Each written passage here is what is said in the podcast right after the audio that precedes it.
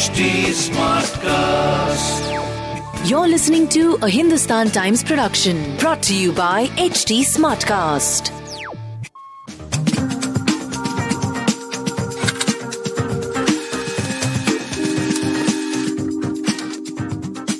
You're listening to On the Record with me, Sunetra Chaudhary. Now, it's election time. Elections have been announced in five states, and perhaps as soon as it's done, the big headline making waves across the country is a spate of resignations that are emerging from Uttar Pradesh. Already, we've had two ministers resign, both OBC ministers, and other OBC faces or MLAs resign from the ruling Bharatiya Janata Party. Now, what does this all mean? To understand that, we are today joined by OP Rajbhar.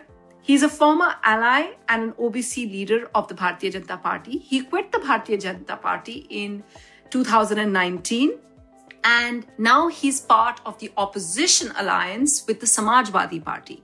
So he's someone who's seen, who's a key player in the OBC community, who's seen the way the BJP works, the government works over there. And he gives us great insight as to why the community, which makes a huge chunk, more than 40% of the vote bank in the state, is said to be the other backward classes vote. And he is a key leader in that. So he gives us insight as to why OBC leaders are so upset with the party and what he thinks could be the impact of that. So let's listen to OP Rajbhar. तो sir, सबसे पहले तो आप अभी opposition के नेता बन गए हैं यूपी में, सपा के एलाय हैं। तो ये जो आप देख रहे हैं, लेकिन आपने भी भाजपा के साथ काम किया है। हम पिछले दो तीन दिनों में देख रहे हैं कि एक के बाद एक मंत्री और जो कि विधायक हैं, वो भाजपा छोड़ रहे हैं। तो आप इसके बारे में क्या कहेंगे? क्यों, किस वजह से ये हो रहा है? देखिए तीन साल पहले ही जब मैंने भाजपा छोड़ी, मंत्री पद से इस्तीफा दिया तो 18 साल में इन्हीं चीज़ों को लेकर झेला वहाँ। जब हम जान गए कि ये पिछड़े दलित वंचित अल्पसंख्यक के दुश्मन हैं, इनके विरोधी हैं, इनका हिस्सा नहीं दे पाएँगे, इनका हिस्सा लूट रहे हैं, ये किसी की बात नहीं सुन रहे हैं, अहंकार हो गया है तो मैंने आज के तीन साल पहले इस्तीफा दे दिया मंत्रिमंडल से। आज वही बात की पुष्टि माननीय दारा सिंह चौहान भी लगा रहे हैं। वही बात माननीय स्वामी प्रसाद मौर्य जी ने वही आरोप लगाया है। और जितने पिछड़े दलित समाज के लोग भाजपा में हैं, अगर उनको हाफ़ कैमरा अगर बात करिए तो वो अपने दिल की बात करने लगते हैं कि हम लोग क्या करें, कुछ कर नहीं सकते, हम लोग उपेक्षित हैं, हम लोगों की बात नहीं सुनी जा रही है। तो ये तो तय था कि भारतीय जनता पार्टी का विदाई 2022 में करने के लिए ओम प्रकाश राजभर ने जो तीन साल पहले मैं कह दिया हूँ, वो अब धीरे धीरे पूरा होने जा रहा है। और देखिएगा 10 मार्च को 10 बजे दिन में भारतीय जनता पार्टी का कोई नेता घर से नहीं निकलेगा, टीवी बंद कर देगा। ये होने जा रहा है। ये आपने बात कही, सर, कि जो दलित हैं, जो पिछड़े वर्ग के हैं, ओबीसी नेता आपकी तरह हैं, उनके साथ ठीक नहीं हो रहा है। लेकिन आप, ये तो जनरल बात है। आप क्या कुछ स्पेसिफिक मतलब एकदम ऐसी कोई बात हुई हो, ऐसा कोई निर्णय हुआ हो, जो कि उनके खिलाफ ऐसे बता सकते हैं? देखिए, अभी ज्वलंत मैं बता दूँ, उनहत्तर हज़ार शिक्षक भर्ती, अड़सठ हज़ार पाँच सौ शिक्षक भर्ती में योगी जी ने कहा, बड़ी पारदर्शिता हुई। राष्ट्रीय पिछड़ा वर्ग आयोग ने जाँच किया। जाँच में ये पाया गया कि 27 परसेंट जो पिछड़ों का कोटा है, रिजर्वेशन है, और साढ़े बाईस परसेंट जो अनुसूचित जाति जनजाति का कोटा है ये दोनों पूरा नहीं हुआ उसके सटीक उत्तर आप ये जान लीजिए कि अभी योगी जी ने अपने आईडी से ट्वीट करके लिखा कि आरक्षित वर्ग के भर्ती में जो धांधली हुई है, उसको हम पूरा करेंगे। पद तेईस हज़ार। अब भर्ती कर रहे हैं छह हज़ार। अब छह हज़ार भर्ती कर रहे हैं तो ये तो हो गया ना कि इन्होंने हिस्सा लूटा था। अब दूसरी चीज़ हम आपको बता दें, जब मैं सरकार में था, जब मैं सरकार में था तो जब छात्रवृत्ति के लिए पिछड़े वर्ग का जब प्रेजेंटेशन था तो सामान्य वर्ग के सात लाख बच्चे थे और पिछड़े वर्ग के चौबीस लाख आठ हज़ार, लगभग पच्चीस लाख बच्चे थे। तो इन्होंने सात सौ करोड़ सामान्य वर्ग के लिए बजट दिया और सात सौ करोड़ इन्होंने पिछड़े वर्ग के लिए बजट दिया। जब मैंने कहा कि जब सामान्य वर्ग के सभी बच्चों को छात्रवृत्ति और शुल्क दे रहे हो तो पिछड़ी जाति के भी सभी बच्चों को छात्रवृत्ति शुल्क प्रतिपूर्ति दो। इस बात की जानकारी मैंने जब वहाँ प्रेजेंटेशन में रखा तो वहाँ मुख्यमंत्री से नोकझोंक हो गई। हमारे जितने भी कैबिनेट में बैठे हुए लोग थे, कोई बोल नहीं रहा था उस समय। डर के नाते कि हमारा मंत्रालय चला जाएगा। लेकिन ओम प्रकाश राजभर ने निडर होकर के वहाँ मैंने लड़ा। जिसको मैं सदन से लेकर सड़क तक, तमाम चैनलों अखबारों में इस बात को मैं कहता रहा कि पिछड़ों के साथ धोखा हो रहा है। सत्रह सौ थाने हैं। सत्रह सौ थाने में बावन परसेंट आबादी पिछड़ों की है पिछड़ों को हिस्सेदारी नहीं दिया। आठ सौ छब्बीस ब्लॉक है उसमें हिस्सेदारी नहीं। साढ़े तीन सौ तहसीलें हैं उसमें हिस्सेदारी नहीं दिया। इसे अब हम कितना सबूत आपको गिनावे इनके तो आ, बिल्कुल आप कुछ जो चीज़ें कह रहे हैं सर वो शायद पुरानी भी बात है जब आप मंत्री थे तो बहुत लोगों का ये कहना है कि हाँ ओबीसी की जो समुदाय है वो बहुत ही गुस्सा थी लेकिन जब जुलाई में इतने ओबीसी वर्ग के नेताओं को जब उन्हें मंत्री पद दिया गया मतलब केंद्र में तो फिर उसके बाद जो ओबीसी की जो गुस्सा थी वो घट गई है। क्या आप कह रहे हैं कि ऐसी बात ऐसा कहना गलत होगा फिर? अभी आचार संहिता आठ तारीख को लगी अभी इसी आठ जनवरी को ना। हम्म। सात जनवरी को अभी इसी इको गार्डन लखनऊ में हज़ारों बच्चे धरना दे रहे थे कि हमारा आरक्षण लूटा गया है। हमारा जो है शेड्यूल का शेड्यूल ट्राइब और बैकवर्ड के बच्चे धरना अपने हिस्से की मांग कर रहे थे। और यही योगी जी पुलिस से पिटवाए हैं अभी सात तारीख को। अब ये मंत्री लोग जो बने हैं, ये चुनावी मंत्री बनाए गए। ये भाजपा को वोट दिलाने वाले मंत्री बनाए गए। कि तुम लोग जाओ, ये झुंझुना बजाओ और पिछड़ों दलितों को बाकाओ और भाजपा को वोट दिलाओ। इनके मंत्री बनाने से समाज खुश नहीं है। क्या इनके मंत्री बनने से क्या शिक्षा यहाँ लागू हो गई? एक समान अनिवार्य फ्री शिक्षा हो गई? क्या इनके मंत्री बनने से घरेलू बिजली का बिल माफ़ हो गया? क्या इनके बनने से गरीबों का इलाज फ्री में होने लगा? क्या इनके बनने से जातिवाद जनगणना हो गई? एक भी काम बता दीजिए जो इन्होंने किया हो। मंत्री बनने के बाद एक काम बता दीजिए जो पिछड़ों के लिए किया हो इन्होंने। तो आपको लगता है सर अब तो वो आ, कई सारे लोग छोड़ चुके हैं। आज दारा सिंह चौहान जी भी छोड़े हैं। आपने शायद वहाँ पे एक प्रेस वार्ता में आपने स्टेटमेंट दिया है कि चौदह तारीख मतलब दो दिन और आप इंतज़ार कीजिए और बहुत लोग आएँगे। तो आपके मुताबिक और आप ऐसे जो लोग अभी छोड़ रहे हैं, जैसे केशव प्रसाद मौर्य, दारा सिंह जी, उनको आप मिल भी चुके थे। तो कितने लोग आप सही अगर कहें तो कितने लोग हम लोग सोचे कि आने वाले हैं, भाजपा को छोड़ने वाले हैं? डेढ़ दर्जन कैबिनेट मंत्री समाजवादी पार्टी के संपर्क में हैं और उनके नाम हम आपको नहीं बताऊँगा। इस नाते नहीं बताऊँगा कि आपके जब तक स्क्रीन पर वो नाम न आ जाए, आपके अखबार में वो नाम न आ जाए, तब तक हम नाम नहीं बताएँगे। और चौदह तारीख को एक बड़ा खुलासा होने जा रहा है। बड़े बड़े पैमाने पर लोग बीजेपी छोड़ रहे हैं। वो चौदह तारीख को आपके अखबार में और आपके चैनल पर दिखेगा। राजभर जी, आपको मैं एक बात बता दूँ कि भाजपा का कुछ दिनों पहले आपको मालूम होगा, जो बहुत ही मतलब पूरे राष्ट्रीय लेवल की हेडलाइंस और बड़ी खबर थी, वो था कि कैसे भाजपा बंगाल हारी। लेकिन बंगाल में हमने देखा कि चुनाव के पहले बहुत लोग तृणमूल कांग्रेस छोड़ के गए, लेकिन उनके छोड़ने से तृणमूल कांग्रेस को कोई फ़र्क नहीं पड़ा।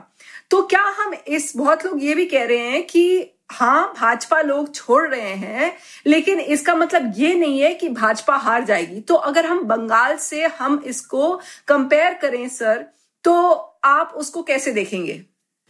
देखिए बंगाल का चुनाव एक अलग था। हम्म। यहाँ यूपी का चुनाव एक अलग है। हम्म। बिहार का चुनाव अलग अलग अलग स्टेटों का अलग अलग वातावरण है। बंगाल में भी ये गए थे ना पूर्ण बहुमत की सरकार 200 सीट जीतने गए थे ना। कई सीट जीत के आए। ये जहाँ जाते हैं, वहाँ मतलब कि दो तिहाई सीटें जीतते हैं। और यूपी में आपको बता दूँ, माननीय स्वामी प्रसाद मौर्य जी बड़े नेता हैं। अपने समाज में उनकी अच्छी पकड़ है। माननीय दारा सिंह चौहान जी बड़े नेता हैं। उनकी एक बड़ी पकड़ है। और ये लोग पकड़ नहीं होती तो भारतीय जनता पार्टी इन लोगों को अपने पाले में नहीं ले गई होती। इन लोगों के इकट्ठा होने से ही भारतीय जनता पार्टी की सरकार बनी। इसके पहले वो क्यों नहीं सरकार बना लिए? जब ओम प्रकाश राजभर और माननीय बाबू सिंह कुशवाहा स्वामी प्रसाद मौर्य, माननीय दारा सिंह चौहान जैसे तमाम बैकवर्ड नेता वहाँ खड़े हुए तब जाके बीजेपी की सरकार बनी थी अब वही बैकवर्ड नेता जो सरकार बनाने वाले लोग थे आज वो समाजवादी पार्टी के साथ खड़े हो होने जा रहे हैं और बीजेपी गलत फहमी न पाले ये हम गारंटी के साथ कह रहा हूँ कि 10 तारीख को 10 बजे भारतीय जनता पार्टी के नेता अपना दरवाज़ा बंद करके घर से बाहर नहीं निकलेंगे देख लीजिए और आप कह रहे हैं एक दर्जन मंत्री जो हैं वो छोड़ देंगे। ये पूछना था सर आपसे कि अगर भाजपा, क्योंकि वो भाजपा की एक ये ज़रूर उनकी क्वालिटी है कि वो जल्दी से अगर कुछ गलत कर रहे हैं तो फिर उसका सुधार करने की कोशिश करते हैं।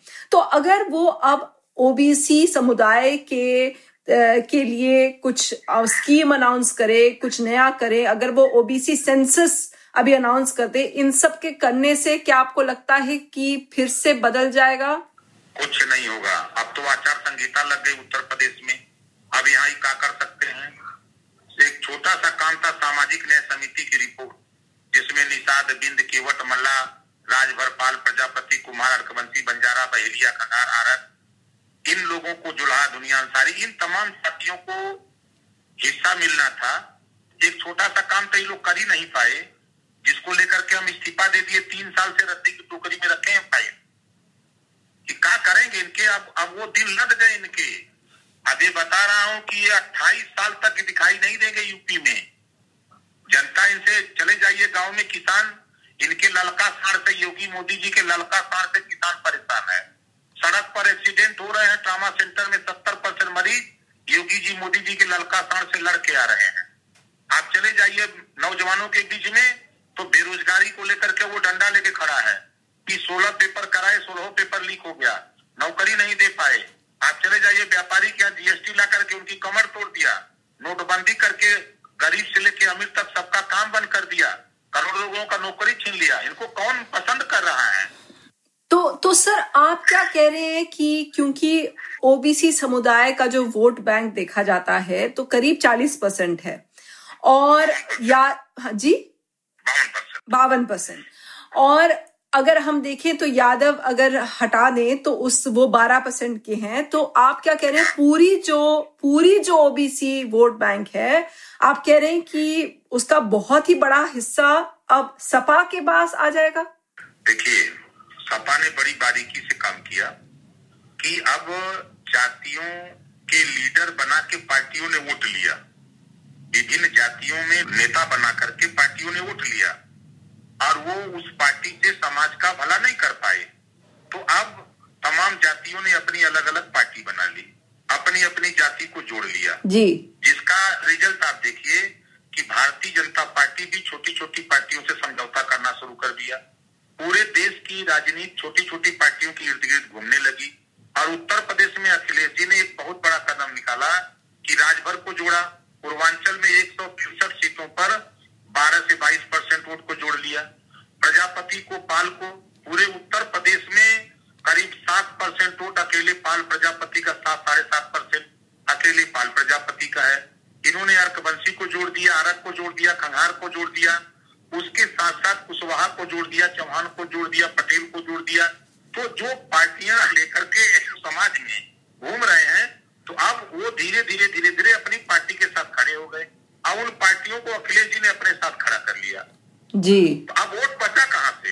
लेकिन सर एक चीज़ जो सब लोग यही कहते हैं कि पिछले चुनाव में भाजपा को बहुत आपको भी मालूम है 2017 में उनको 325 403 में से इतने सारे सीट मिल गए थे तो उनको करीब 50 परसेंट अगर मोटा मोटा इतना मिला वोट वोट परसेंटेज जो है तो ये अगर घट भी जाए सर तो फिर भी वो 200 के करीब ले आएँगे। तो आपको तो आप उन लोग जैसे प्रशांत किशोर आ, या फिर बाकी लोग जो हैं उनका ये कहना है कि अगर हाँ बिल्कुल आप ठीक कह रहे हैं लोग नाराज़ हैं भाजपा से लेकिन घट के भी कि वो जो इतनी जो मेजोरिटी की है, फिर भी वो बना लेंगे सरकार। तो आपको लगता है वो गलत बात है? वो गलत बात है। देखिए अब जैसे हम आपको बता रहे हैं हम पूर्वांचल में हमारी कम्युनिटी अकेले 12 से 22 परसेंट है। अब ये बीजेपी से हट गया। अब उस इलाके में घटा लीजिए 12 से 22 परसेंट खाली जाति का। इनको झूम करके प्रजापति पाल उड़ दिया था। उसका साढ़े सात परसेंट घटा लीजिए। कुशवाहा इनको झूम करके हंड्रेड परसेंट वोट दिया था। उसमें से घटा लीजिए, उनका जो छह परसेंट वोट है, चौहान इनको वोट दिया था, उसमें से घटा लीजिए। अब उसके बाद आइए, इनको झूम के पटेल वोट दिया था, उसको घटा लीजिए। इनको यादव भी वोट दिया, इस बार नहीं देगा। इनको मुसलमान भी वोट दिया था, इस बार नहीं देगा। और मज़े की बात की इस बार बड़ी संख्या में निषाद, बिंद, केवट, मल्ला, माजी मजवार कश्यप, तुरहा, तुरैया, ये इनको हंड्रेड परसेंट वोट दिया था। इस बार अमित शाह जी आए थे, पूरा ओटवा भड़का दिए। भाजपा के खिलाफ कर दिए। ये आए थे आरक्षण देने सत्रह दिसंबर को रमाबाई मैदान में।